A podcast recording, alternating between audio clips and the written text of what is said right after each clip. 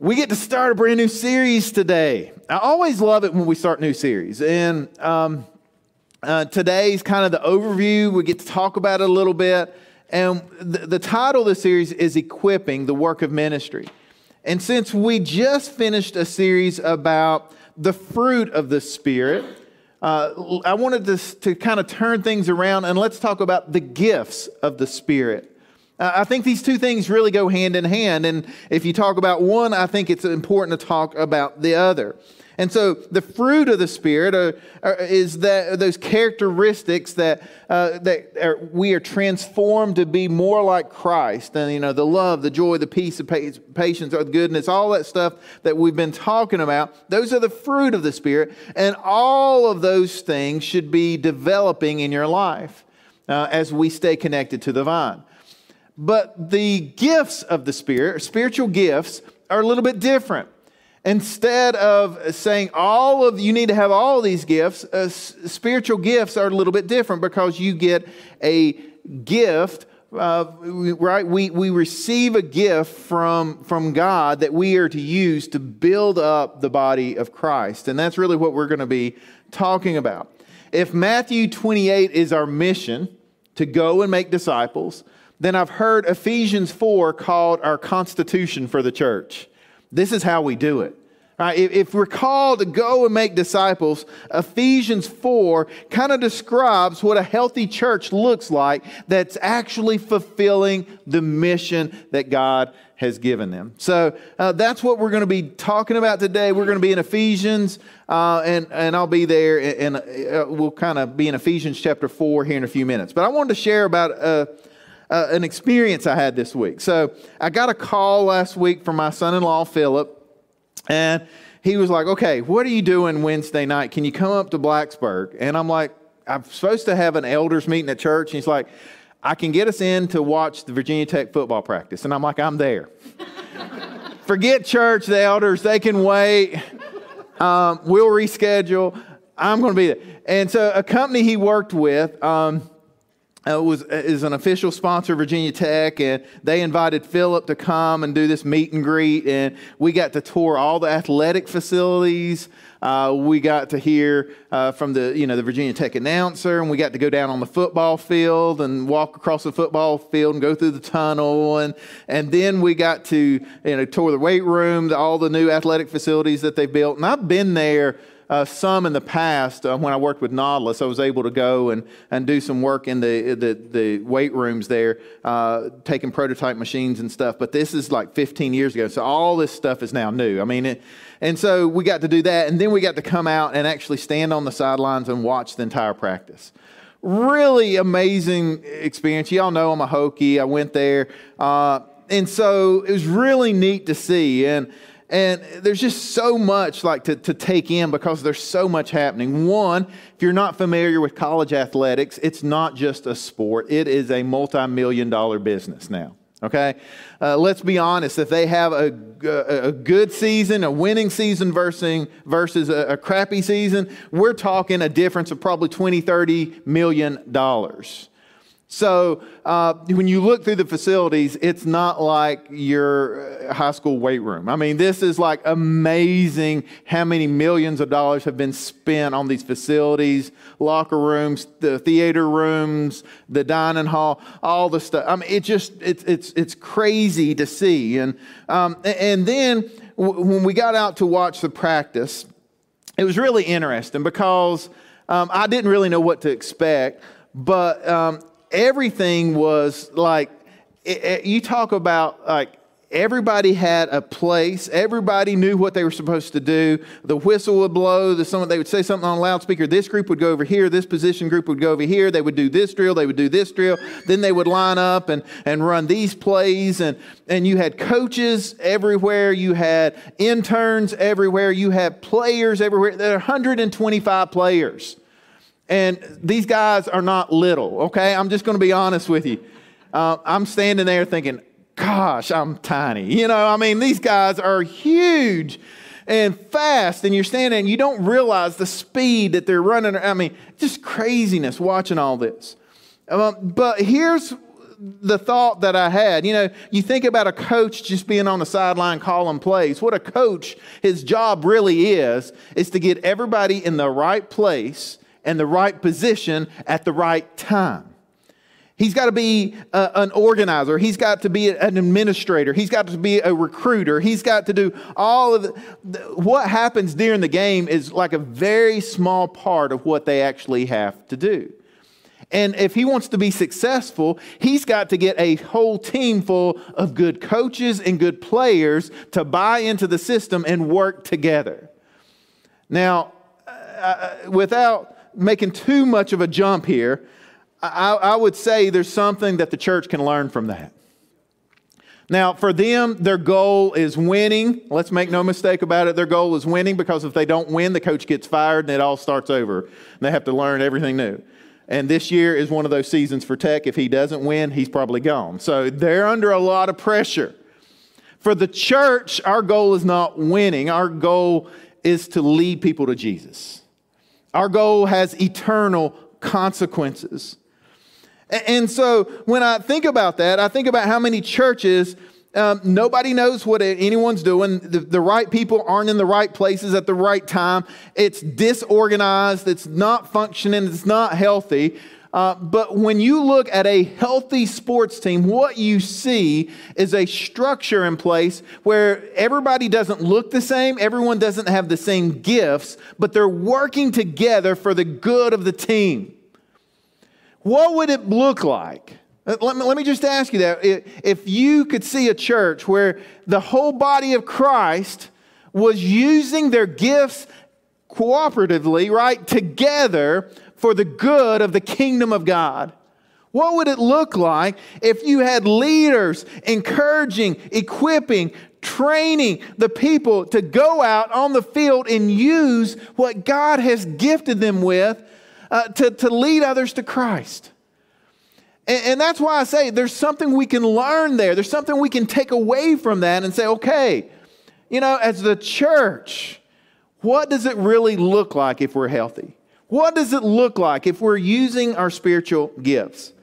And, and if I'm going to talk about spiritual gifts, we need to define our terms here. We need to define it. So let me give you a definition of spiritual gifts that we've used that here.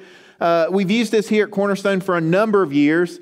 Um, and came from an old spiritual gifts course called Network, but it, it, this is the, the definition it used. Spiritual gifts are special abilities given by the Holy Spirit and distributed to every believer according to God's design and grace for the common good of the body of Christ.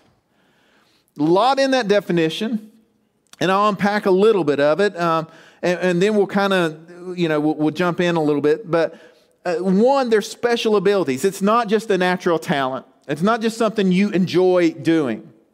This is a special ability given to you by God, and it's given to every believer. So if you're here and you're like, I don't have any gifts, well, if you are a believer, you have a, at least one gift, if not more.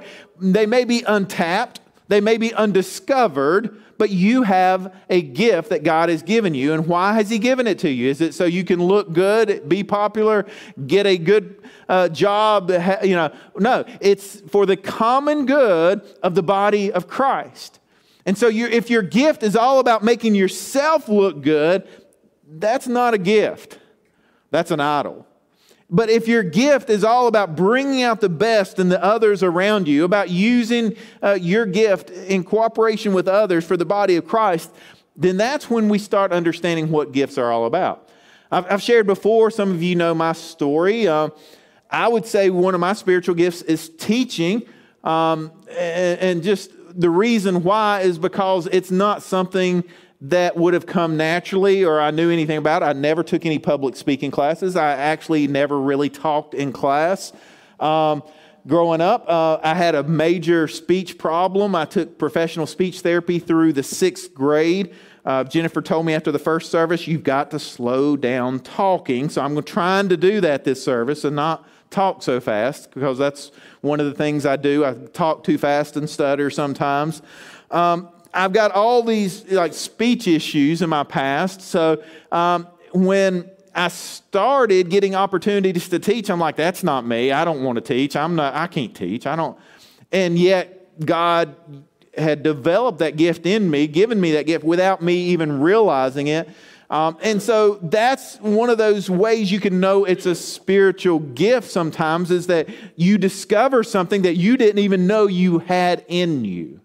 Does that make sense?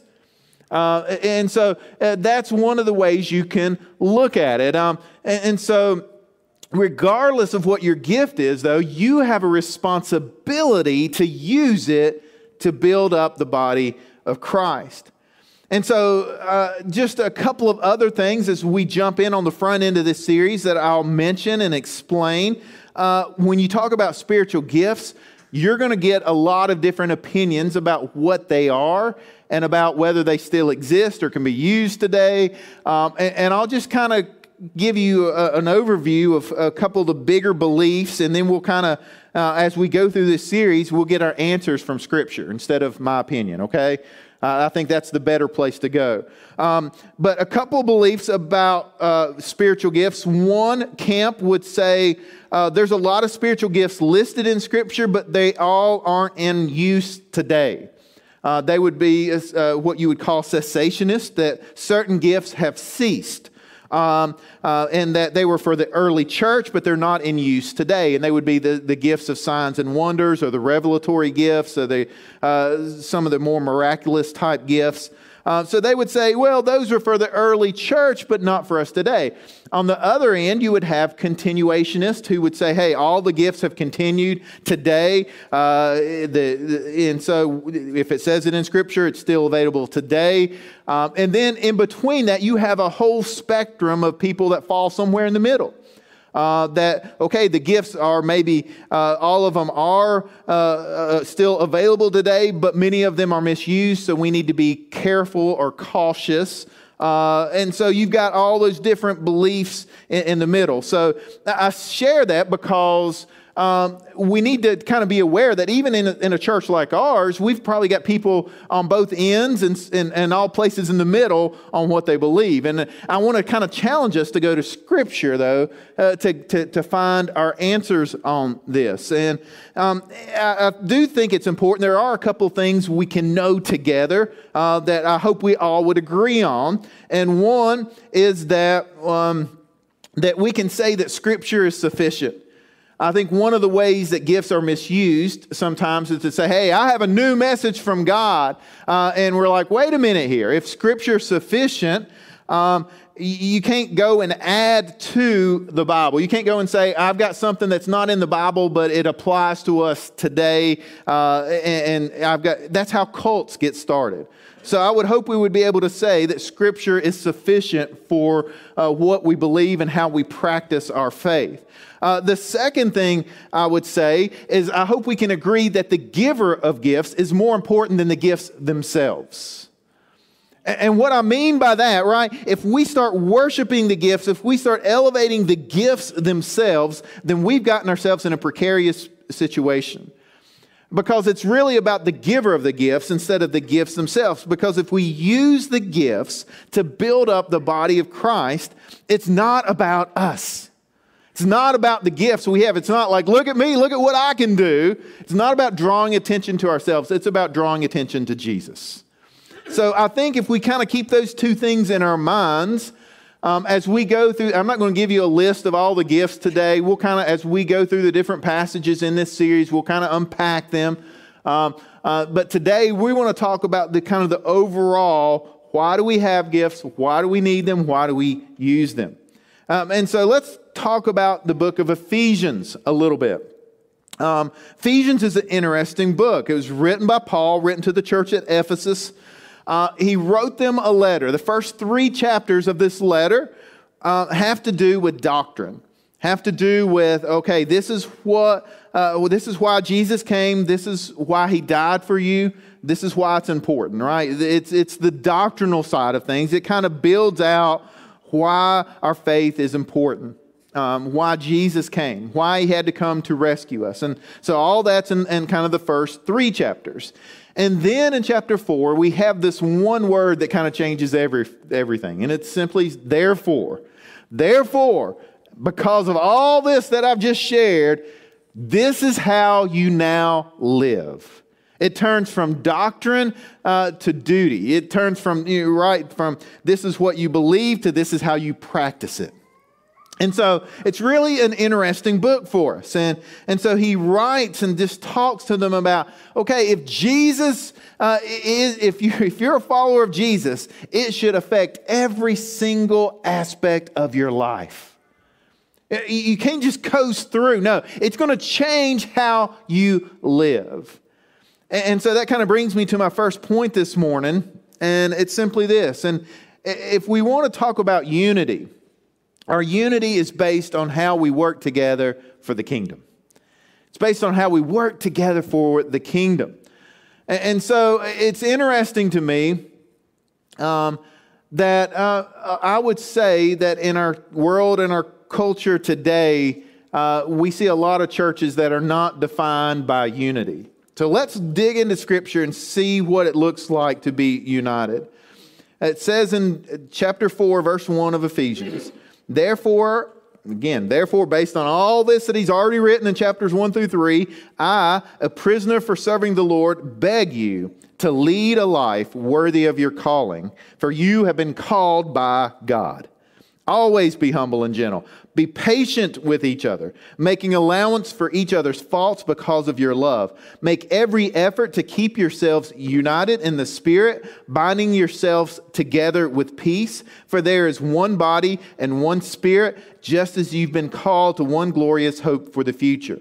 There is one Lord, one faith, one baptism, one God and Father of all, who is over all, in all, and living through all. So we open this chapter with this beautiful picture of unity. This, this, that we're not all going to look the same as followers of Jesus. It's not talking about conformity, it's talking about unity. Um, and so, uh, one of the key, key characteristics of unity is being patient with people who are different than you. It's being patient with people who may believe slightly different than you, who may have different gifting than you. I've seen more church arguments started because someone has a particular gift or a passion or an ability, and they expect everyone else to be on the same level of passion as they are about it. And so, whatever the issue is, whatever the, the, the, uh, the gift is, they're like, why doesn't everybody else feel the same way about this? Because we're different. Because God has gifted us and given us different desires and passions, as, but we come together to, as the body of Christ, and we have patience for people who are different. Because there's one body, because there's one spirit, because there's one glorious hope for the future, because there's one Lord, one faith, one baptism, one God and Father of all, who is over all, in all, and living through all.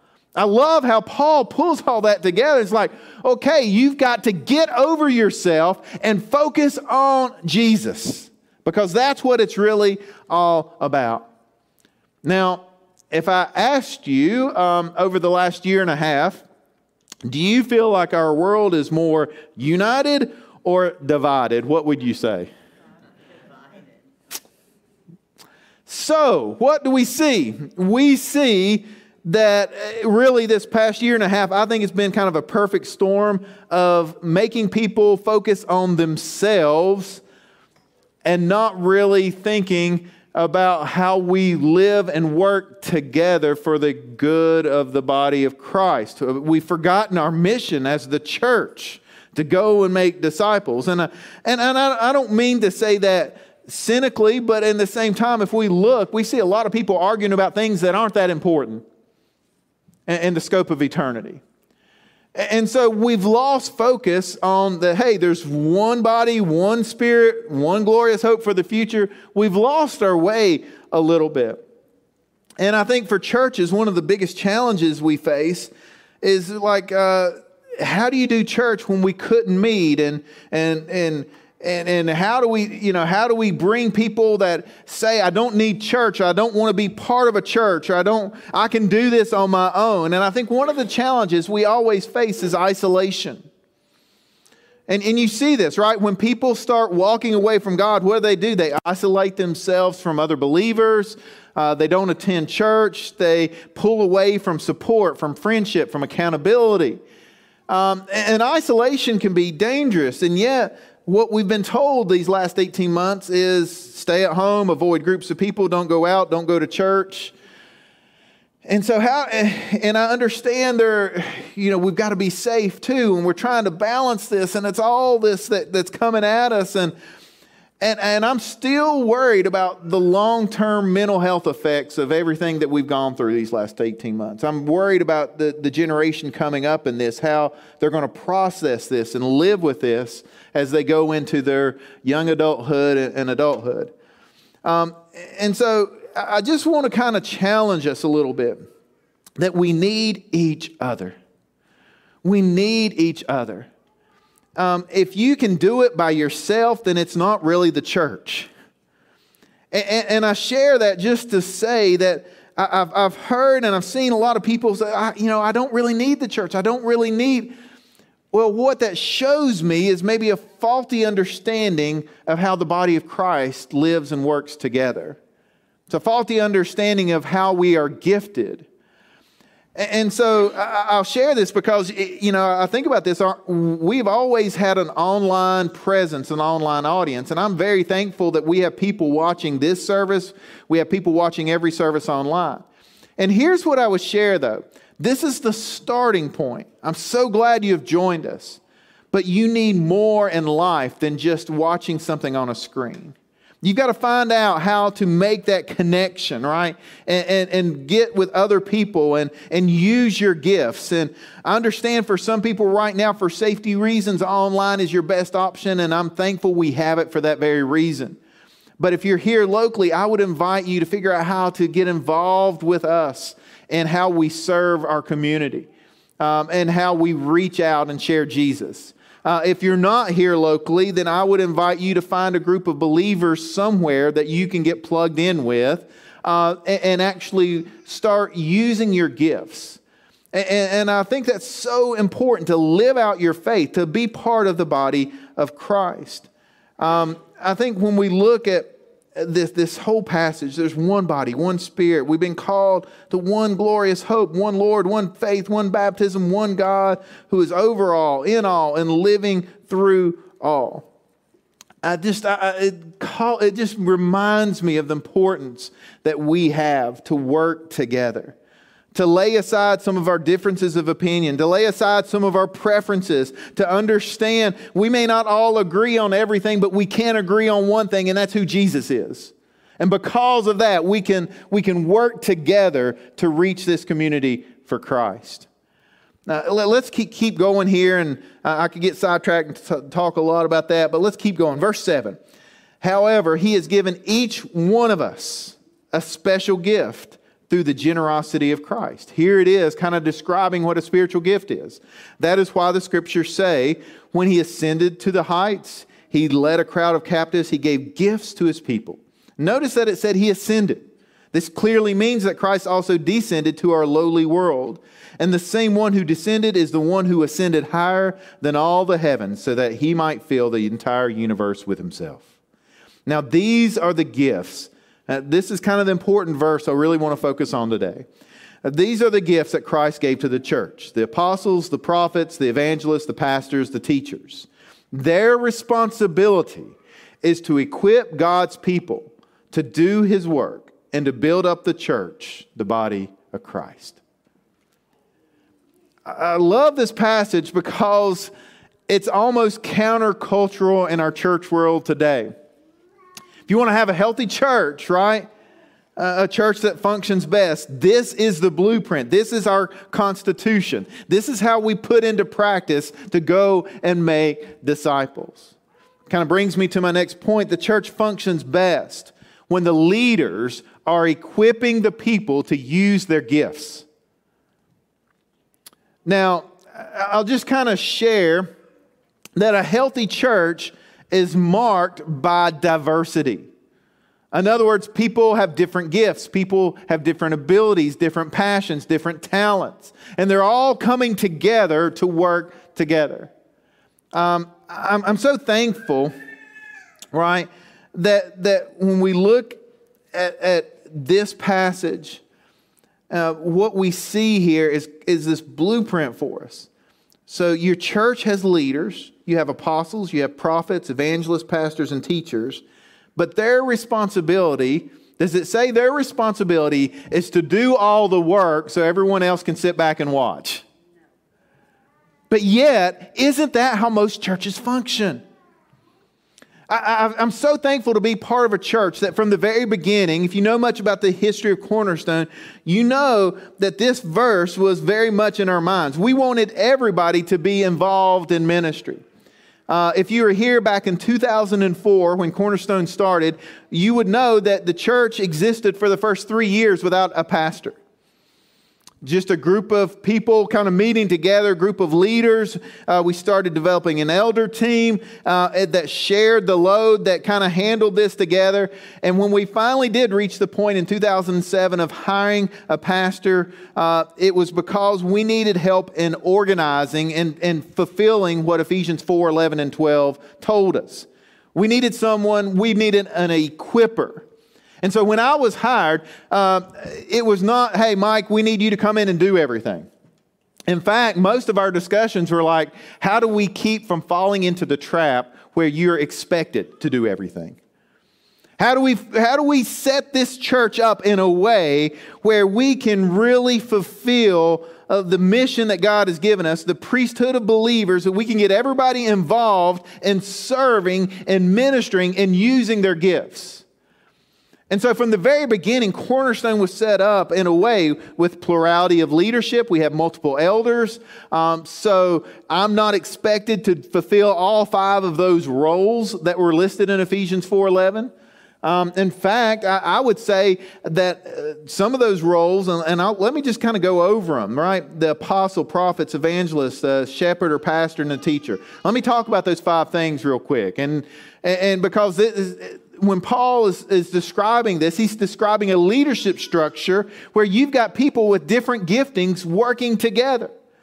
The apostle is one who is sent. That's what the word, apostle meant. And, and so this is, uh, I would say, this is the leader who advances the gospel into new places and ge- ge- geographically and generationally and new cultures. And they're always thinking about what can we do next and where can we go and how can we expand. They're thinking about the future.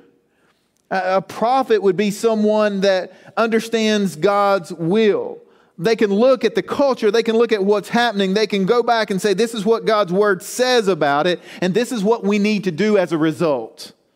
That's someone speaking prophetically into our culture, our world today. They're able to, to pull out lessons and things that most people miss because they see uh, really what is happening. Evangelist is just someone who is gifted with bringing and sharing the good news, and they go out and they're just able to contagiously spread, spread and share about the message of the gospel. And then you look at a, a pastor or the shepherd role. Uh, this is the one who is the caretaker, the one who has such care and empathy for those in need, who, who, who can't just sit back and watch people hurt. They want to be there to help walk with people through their suffering and through their pain. And then the teacher is the one who just is who just has this passion for the truth for learning and sharing and correcting false doctrine and, uh, and, and sharing biblical truth and applying it to life. Now, here's the issues. Most churches hire someone and say, We're paying you, you do the work, we're going to sit back and watch. Now, that, that may sound a little cynical, but that I've talked to so many pastors pastors that that's how that's the system that they're in and not only that they're expected to do all five of those roles now, I'm just going to be honest with you. There are very few people on this planet who can do all five things well. And I know for me, there are a few things on that list that I'm just, I, I hope I'm self aware enough to say, you know, I'm not the best at that. I need other men around me who can fill, who can fill in the gaps for me and, and do those things that I'm weak at. And so while I may be able to teach, I need other people that are good shepherds to come and help me because that, I'm a little weaker in that. Uh, and so, uh, while I may be uh, able to look at things prophetically, I'm not good at taking risk and stepping out in faith. I need some apostles around me who can do that and push me uh, and help me understand hey, we can do this. Uh, does that make sense, right? That's how a church really should function. And you get those leaders in place, and then what is their role collectively? It's to equip the people to do the work of ministry. It's for us to come along beside you and say, Yes, that's a great idea. And, I, and, I, and I'll just, if you've been here long enough and you've ever come to me, you've probably experienced this. And you said, Mike, the church really needs to do something about fill in the blank, whatever it is. You already know what my response is going to be. I'm just telling you in advance. I'm going to be, that's awesome. How can we help you do that? it's a great idea. So, how are you going to do it? How can we resource you? How can we equip you? How can we help you, encourage you? Because that's my job. My job is not go and do everything that you want me to do. It's to help you do what God has called you to do. Does that make sense? That's what a church looks like is we use our gifts together to reach this community. That's a balanced approach. That means that your role as a, as a part of the body of Christ is to find your gift and to use it for the sake of the kingdom. It means that you come together and you're just like, okay, how, it's, it's not about you. It's not about how you're entertained. It's not about, hey, is this church meeting my needs? It's how I can contribute to the mission through your time, through your talent, through your service. That, that's really what a, a healthy church looks like. The saints, uh, the people of God, they do the work of the ministry. I'm here to equip you and help you to do that. And if we can, and I'm just saying, if you get a church that understands this concept, one, it takes care of all the division and infighting and all, because everybody realizes, okay, it's not about me being served. The second thing it does, it free, it's, it's so freeing to say, you know what? It, it's not about, oh, Mike won't let us do this or Mike will only do this. No, it's about, okay, how can we come together? There are ministries that we haven't started yet because you haven't come forward yet with your gift to say, God is calling me to do this. That excites me. That, that really excites me. To say there, there are things yet that we have not done, but we could do and we will do when God releases us to do them, when God uh, helps us understand, hey, this is, we've got people in place, let's do it. And so I, I read this this week. It was neat. It said every member should grow up and use a towel, not a bib. and I think about that, right? They should not be immature consumers, but eager servants. Paul Tripp said this. He said, Your life, it's so much bigger than a good job, an understanding spouse, or non delinquent kids. It's bigger than beautiful gardens, nice vacations, and fashionable clothes. In reality, you are part of something immense, something that began before you were born and will continue after you die.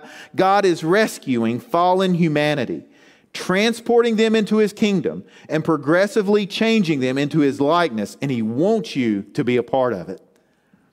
I love that invitation because that's really what this is about. We're inviting you into something so much bigger than yourself, so much bigger than just attending a church and being entertained by the music and the media. No, it's about finding your place in the body of Christ. And what is our goal? Our next point. Our goal is Christ likeness. Our goal is Christ likeness. you know, when we talk about the fruit of the Spirit, we, we shared that, okay, the, the, the, the, the fruit of the Spirit show that we're in Christ, that Christ is in us, that, that He's working in, in us and transforming us to be more like Jesus. Well, the same thing is really true for a healthy church for, for when we use the gifts of the Spirit. Uh, verse 13 kind of describes this. It says, This will continue until we all come to such unity in our faith and knowledge of God's Son that we will be mature in the Lord, measuring up to the full and the complete standard of Christ. And then we will no longer be immature like children. We won't be tossed and blown about by every wind of new teaching. We will not be influenced when people try to trick us with lies so clever that they sound like the truth.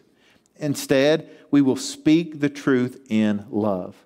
I'm telling you, church, we need more of this growing in every way more and more like Christ, who is head of his body, the church. He makes the whole body fit together perfectly. As each part does its own special work, it helps the other parts grow so that the whole body is healthy and growing and full of love. You want to see a, a, a church that is making an incredible impact? See a church that is living this out a church that is full of love, that's healthy, that's growing, a church that is speaking the truth in love, a church that is growing to be more and more like Christ, a church that is using their gifts, a church where people have found their place in the body of Christ and they are serving side by side for the kingdom. That is a that's a powerful image of a church right there. And unfortunately, I don't think we have a whole lot of good examples of that in the world today. This is a, a, perfect picture, though, of, of unity in the church. And that brings me back to, to spiritual gifts. And when we look at spiritual gifts, one of the things we learn is they're not about me. It's not about what I can accomplish. It's not about what I can do. It's about how I can invite other people into this process, into this team, and we can work together to accomplish something so much greater than we could ever do on our own together. And that kind of brings me to my last point this morning that you have a role in the body of Christ and it's needed. Don't ever think, well, I really couldn't do anything at Cornerstone. Don't ever think, well, I don't really have any gifts. No, you have a gift, you have a role, and it is needed. If you are not here, then we are missing out. Have you ever thought of that way a little bit? Church attendance, church involvement. If you are not here, we are the ones missing out because your gift is missing.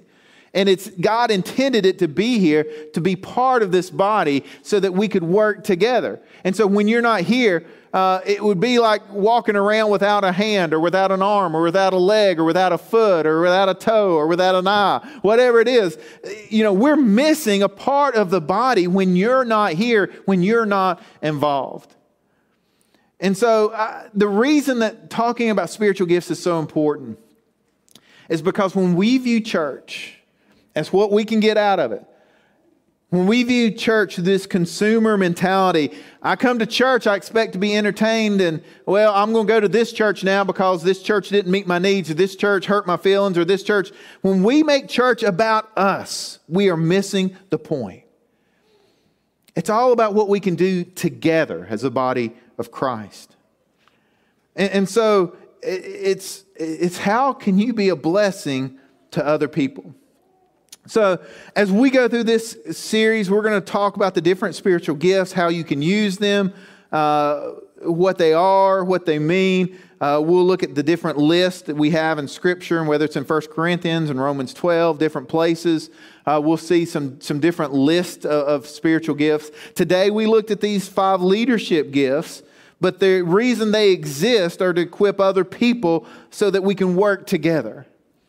And, and so I, I just share that, right, as, as we close today. And my question to you, my challenge to you is what is your gift and how are you using it? Now, there's a lot of ways you can figure out what your gifts are. One of the ways, there's tons of online assessments out there, tests that you can take. I'm going to push back and say that's not the best way to find out your spiritual gifts.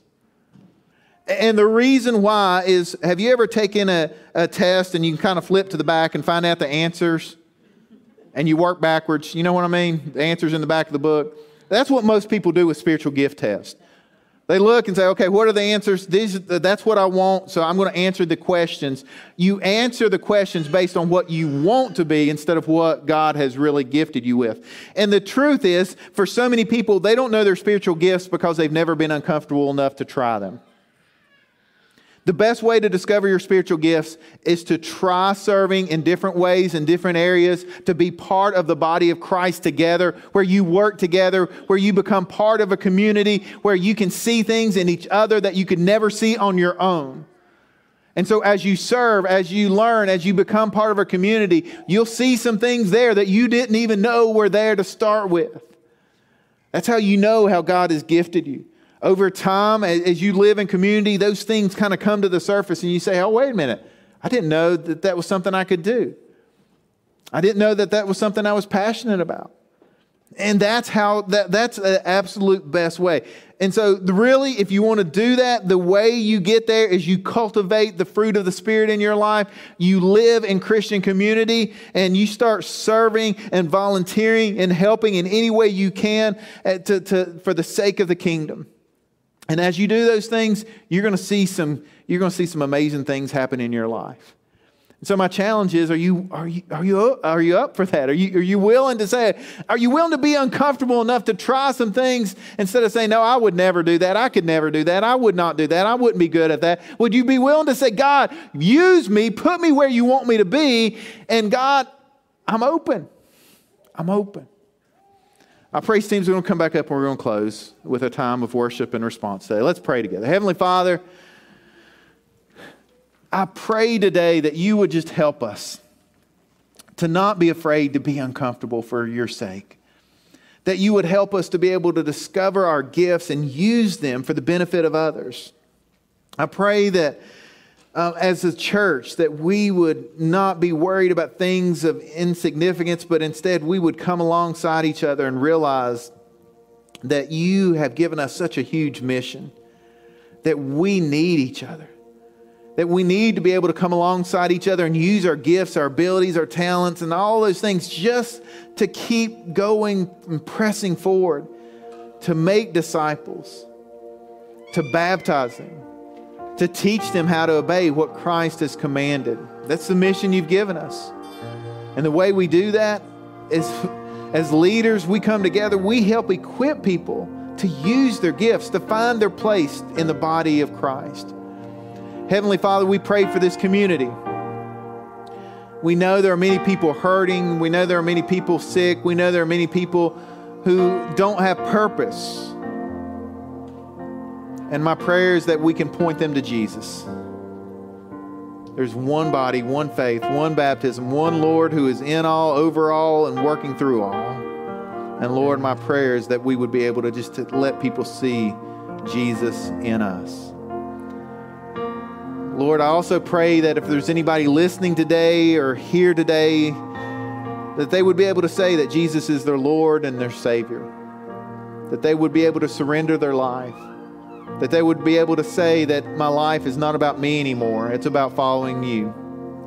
And so our prayer is that during this time of response, that anybody that needs to make a decision would be able to surrender, submit, yield their life, and say, Heavenly Father, I'm going to trust you. I'm going to live for you. Lord, I'm just thankful for our church. Thankful that we have many people serving in many different ways, and people have, have different passions, different abilities, and people that have ideas that have yet to come to fruition, but that we'll see you use for the sake of the kingdom. So, Heavenly Father, just give us the wisdom we need to do what you've called us to do. It's in Jesus' name we pray today. All God's people said, Amen.